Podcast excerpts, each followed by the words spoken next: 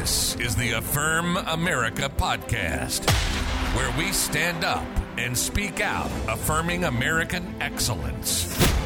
Coming to you deep in the heart of the Midwest, located in an undisclosed log cabin on the outskirts of town. Your host, Marquis Vandemark. Welcome, welcome, welcome to the Affirm America podcast on this Election Day 2022. Go, go, go. Let's get out and vote this morning.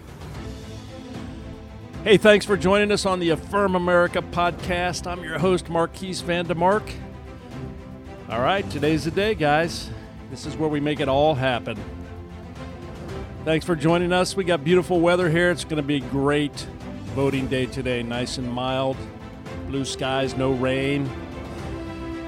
We're all excited. It's midterms. Let's go out and make it happen. Let's start off with the headlines. Headline number five Tulsi Gabbard urges Michigan voters to oppose abortion proposition. From the National Review, former Democratic Congresswoman Tulsi Gabbard supports a right to abortion, but she is nevertheless urging voters to oppose Michigan's Prop 3 which would add an unlimited right to abortion to the Michigan state constitution. Tulsi Gabbard, I urge Michigan residents to protect women, parental rights, and children by voting against Proposal 3 that includes loopholes to allow late term partial birth abortions, which is really infanticide, and overturn laws to inform parents of a child pursuing abortion hormone therapies. From Breitbart, she warned that if voters approve this change to the state constitution, it could have devastating impacts on Michigan families. Okay, so that's uh, Tulsi Gabbard. She's out stumping for the the right, the right for families to make decisions, but more importantly, not these radical far left ideas that you can have abortions right up until birth, partial birth abortions. This is ins- this is insanity. It's infanticide, like she says. And uh, Tulsi Gabbard has done a 180. She has gone from being a Democrat to a much more moderate centrist, and that's what's happening nationwide right now. People are rejecting the far left Democrats, and they're going to prove it to you today on this midterm election cycle 2022. Everybody, make sure you get out and vote and make your voice heard. All right, headline number four Elon Musk endorses GOP in the midterms.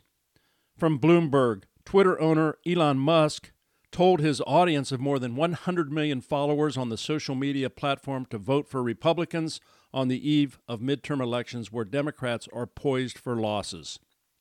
Elon Musk, to independent minded voters, Shared power curbs the worst excesses of both parties. Therefore, I recommend voting for a Republican Congress, given that the presidency is Democratic. All right, so Elon Musk is uh, voicing his opinion on his own platform, his Twitter platform, which is where it should be. Free speech is one of our First Amendment rights. And the fact that Elon Musk is uh, voicing his opinion is great. That's what America is all about. We don't want to censor speech. We don't want to uh, eliminate others' voices. We want it to be wide open. And now Twitter is a wide open gate for free speech. All right, headline number three Larry Sabato predicts Republicans take Senate and House. Fox News Sabato predicts that Republicans will win the Senate 51 to 49 with a net gain of one seat. His final House pick is for Republicans 237 to 198, netting a gain of 24 seats. In the gubernatorial race, Sabato predicts that Republicans will win 29 to 21, gaining one governorship. Republicans, Sabato notes, have honed their key message of fixing the economy and tackling inflation as the president's approval ratings has plummeted to the low 40s the Center for Politics the confounding factors such as Republican candidate problems in certain Senate, gubernatorial, and House races, the unpopularity of the GOP's controlled Supreme Court's decision to overturn Roe v. Wade, and the lingering presence of Biden's predecessor all combined to give Democrats an opportunity to limit their losses. Okay, so that's just one poll Sabato, Larry Sabato. The polls have been wrong in the past, and there's a lot of energy in the red wave. The bottom line is how many of you get out and vote today? How many of you actually go to the polls and do your civic duty? That's the big question. It's all about turnout, turnout, turnout. So I want everybody that can hear my voice to go, go, go. Vote today. Bring a friend, bring your neighbor. Let's get out there and make it happen. No excuses. Even in Reno, Nevada, it's raining today, snowing this afternoon. Get out there, vote early, but don't let the weather stop you to do your civic duty. Nevada is too important of a state. We need Adam Laxalt to take that Senate seat. So let's go, Nevada, and let's go make it all happen. A red tsunami today on November the 8th. All right, headline number two 2022, most important election of our lifetime. Albert Mohler. The political importance of Pennsylvania was underscored over the weekend as no less than three presidents landed in the swing state in the final weekend of campaigning. President Joe Biden joined former Presidents Barack Obama and Donald Trump in the Keystone State, and three presidents agreed on one central message to voters. This is the most consequential election of your lifetime. The partisan division of our day reveals a more basic worldview divide. With each national election cycle, the divide grows deeper and the issues loom larger. Biological males competing as girls and women on sports teams, this election may well determine that question in terms of national policy and law. Remember who is on the ballot the same people who shut down schools, forced mask vaccine mandates, fired people for getting vaccinated, and still refuse to surrender their emergency powers are asking you to vote them back into office. Okay, so that is the message. Do you want those kind of people ruling your lives? Those totalitarians that are using central government to, to tell you how you should think and how you should act, mandating vaccines, mandating that you have to use pronouns in school because there's more than one gender, the fact that you have the southern border wide open, that millions of illegals are coming into our country that we don't even know what their motive is. We see them coming into our cities, taking the jobs away from our middle class workers driving down their wages. That's what this election's all about. If you want more of that, then vote Democrat.